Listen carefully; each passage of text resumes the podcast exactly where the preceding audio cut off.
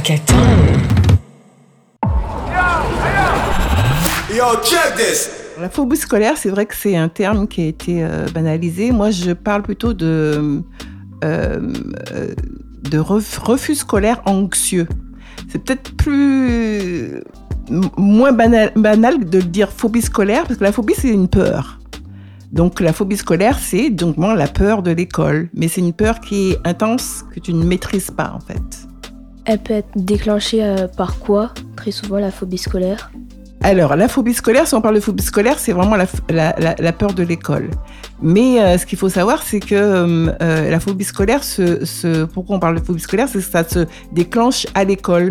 L'élève va avoir une appréhension déjà de venir, euh, après euh, des craintes quand il va être dans la salle de classe, euh, des craintes de toutes, de sortes, donc ça peut se développer par des, symptômes physiques.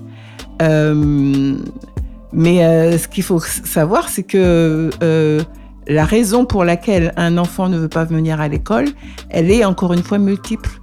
Et c'est euh, quand on fait l'investigation, en fait, qu'on se rend compte que ça peut être aussi bien un problème qui est, qui est survenu dans l'école qu'un problème qui peut être dans la famille. Mais après, il y a d'autres euh, situations où on peut penser que c'est des cas de phobie scolaire, mais ça, c'est encore une fois au cas par cas. C'est beaucoup des cas d'absentéisme ou euh, de décrochage scolaire. Et c'est vrai que l'enfant va dire d'emblée, ben, j'aime pas l'école.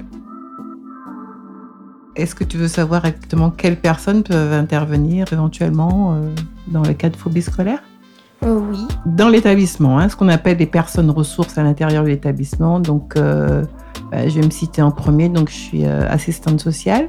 Mais c'est vrai qu'on travaille en équipe et donc il y a aussi ce qu'on appelle donc une psychologue scolaire. Il y a aussi l'infirmière scolaire qui est là. Il y a le médecin scolaire aussi qui est très important pour, pour le diagnostic. Euh, et puis il y a les enseignants aussi hein, qui ont leur part à donner parce que c'est eux qui sont euh, en contact direct avec, avec l'élève euh, dans la classe. Merci d'avoir écouté YoCheck 10. Si vous souhaitez en savoir plus sur ce sujet, retrouvez les informations sur notre site et n'hésitez pas à partager et à nous suivre sur les réseaux sociaux.